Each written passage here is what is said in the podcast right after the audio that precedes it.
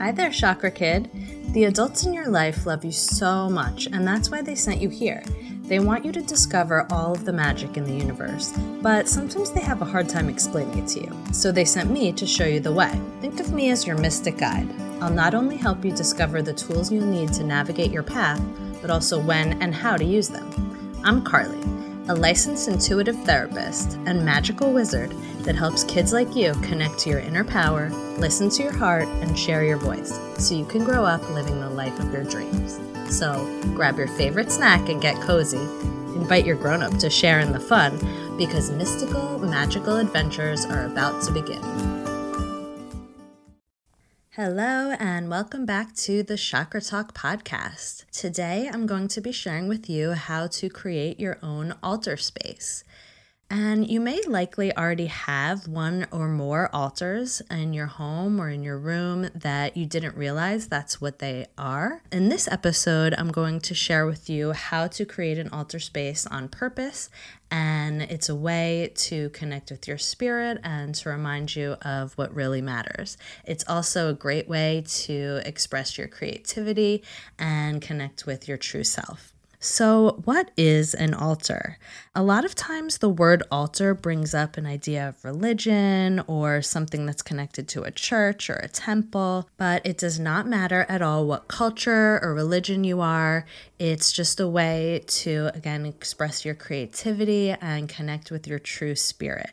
I also like to call them inspirational spaces. The history of altars goes all the way back to the Stone Age, which is like hundreds of thousands and millions of years ago, and archaeologists actually discovered the earliest altars deep inside caves, and they weren't very easy to get to. So it was a sacred place that they would visit and use different symbols and would help them connect with the elements and the things they wanted to bring into the world.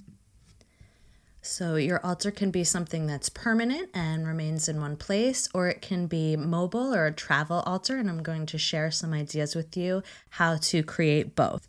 An altar can be in any place that you want to make sacred or special by adding or bringing some special items, and no matter where you are, where you go, you can bring a special energy and connect with your inner power and also have a sense of home wherever you are. So as I shared, you may already have some altars around your home. If you have a collection of special items or souvenirs on your nightstand, or your family has a group of family photos of your ancestors or other members of your family, those are altars as well. So you may already have an idea of some of the things that you want to add to your altar. The first one I'm going to share with you is how to create a personal altar. If you want to get a piece of paper and a pencil, you can draw out and map out what you want to add to your altar, or you can just go ahead and start intuitively adding things to a special area. So where to place your altar? For a personal altar, I like to have one in my room. You, again, might have it on your nightstand or a special corner or private space in your room, somewhere that you like to visit that feels safe and private to you. It can be a very small space or a large space. It doesn't matter at all as long as it has good energy and it feels like somewhere you'd like to go and visit and look at. So what are some things that you might want to add to your altar? The most important is that it's meaningful to you. So don't judge yourself for what you might want to include or imagine what other people are doing or get a sense that there's any right answers because it all depends on what is meaningful for you in your life. I have altars all around my house. There's one in my bedroom, there's one in the bathroom, in the kitchen, all for different purposes. And I'll talk to you a little bit later in the episode about some themes and how you might want to switch out things or make some themed altars depending on what kind of energy you want to bring into your life. But to get started, I really want you to have fun with your creativity and choose some things that are special to you. So many times altars will include an item from each one of the elements. So if that's something that sounds fun to you, you can choose something to represent the earth, whether it's a stone or a crystal or a piece of wood or some sand from your favorite beach. You can add a water element to your altar by having a little vase or a little dish of water or maybe some shells. For fire, you can have a candle or an LED light, and just always make sure that you have grown-ups help when you're lighting the fire. You want to make sure that that's in a safe space. And you can also just have the candle there as a symbol and a representation of fire. For representing air, I like to use wind chimes, or you can also use pictures of any of these items that you want. They don't have to be the physical items. It's really any representation that you want to bring into your space. You may also want to add some things that include your favorite colors, some of your favorite pictures, maybe of when you were younger, or friends and family. Maybe your favorite pet or a spirit animal or a favorite animal that brings you good luck, or you like the qualities of that animal.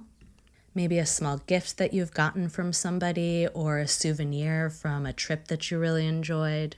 And sometimes I'll like to write a short letter or a message to myself from my highest self, or calling in a wish or some wish that I have that I want to bring into my life. Or you might have a favorite quote that you want to write, create a little picture, a sign of the quote to add for some extra inspiration. Those are just some examples of things that you may want to include, and as I will always remind you in almost every episode, or actually every episode, that what matters most is what comes from your heart, and that you don't judge what you choose, and you let yourself go with the flow of what feels meaningful for you. In addition to having a permanent altar and a personal one that I keep in my space, I also recommend creating a travel altar. So something that you can bring with you anytime that you go, whether it's to school, just out on a walk, to something when you're trying something new, or if you're going on a trip. For a travel altar, I like to choose something like a small pouch or a little zip bag. You can even use a piece of cloth or a favorite scarf or bandana and gather the items in there and tie it up into the scarf. What I'll often do when I'm creating a travel altar is to choose one of the small items from my permanent altar to bring, so it has that energy already infused into it, so a small crystal. I especially like to add something for protection, something that symbolizes good luck, and something that helps to overcome obstacles. So whatever's going to give you that sense of feeling at home wherever you are, and bringing some positive energy to you anytime you're out on your adventures, are what I'd recommend to add to your travel altar. One more kind of altar that I wanted to share, which I think is a really great idea to bring your family together and create family connection, is to have a group or home altar. So this would be something that you choose to place in an area of your home where everybody can see together, and I would recommend each person in your family choosing one or more items that are meaningful to them to gather together and add to the altar space. If you are from a particular culture that is meaningful to you, or your family follows any spiritual tradition or religion, you might want to bring a symbol or add a symbol for one of those into your altar space. And again, it can be another representation of things that are meaningful to you, things that remind you of family togetherness, happiness, and just to bring positive energy and connection into your home. You can visit any of your altars anytime that you want to connect with your true self. You can visit your altar when you're having kind of a bad day or in a lower feeling of emotion that will help you connect with some positive energy. You can also visit your altar when you're feeling really good, and to infuse that, bring that energy to all the items there, and to add some extra power to your altar and to just help you feel even better. You can also switch out the items and anytime that you want in your altar. As I was sharing before, you can choose a specific theme. So say if you want to bring more self-love into your life, you might choose some extra items like a rose quartz or something that helps you feel good about yourself. Maybe a card from somebody that you love that highlights something that they love about you.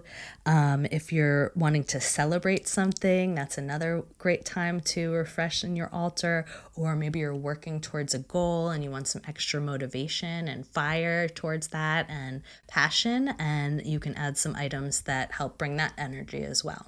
So in addition to refreshing at your altar and switching out the items, which is absolutely optional, it's also a good thing to cleanse and refresh the energy in the altar space itself. So especially if you have a lot of little items and you're not moving them a lot, they can gather dust. So you can either dust them, you can clean the space with water, with support, you can light some sage. I also like to create a special spray with my favorite essential oil and some water. Then that's something that I'll use to refresh the energy of the space and to cleanse the space.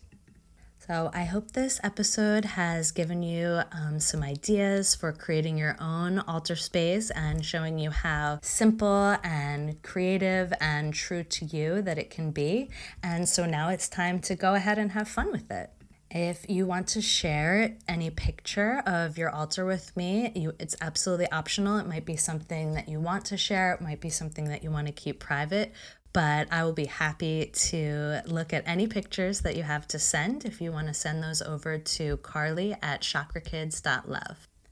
And I will see you here next time when I'll be sharing about chakras. I figured that that's an important topic to go into since this is called Chakra Talk, and I can't wait to share more with you. And until then, always remember you have the power inside of you to make all of your dreams come true. Did you feel the magic? I sure did. If you had fun on this adventure, ask a grown-up to connect with me on my website, innerrainbowproject.com. When they join my email list, I'll send you a free guide of lots of fun chakra balancing ideas to explore. And if you loved this episode, I'd be so grateful if you leave a review, because that helps spread the magic to others. Let's continue this journey to happiness together.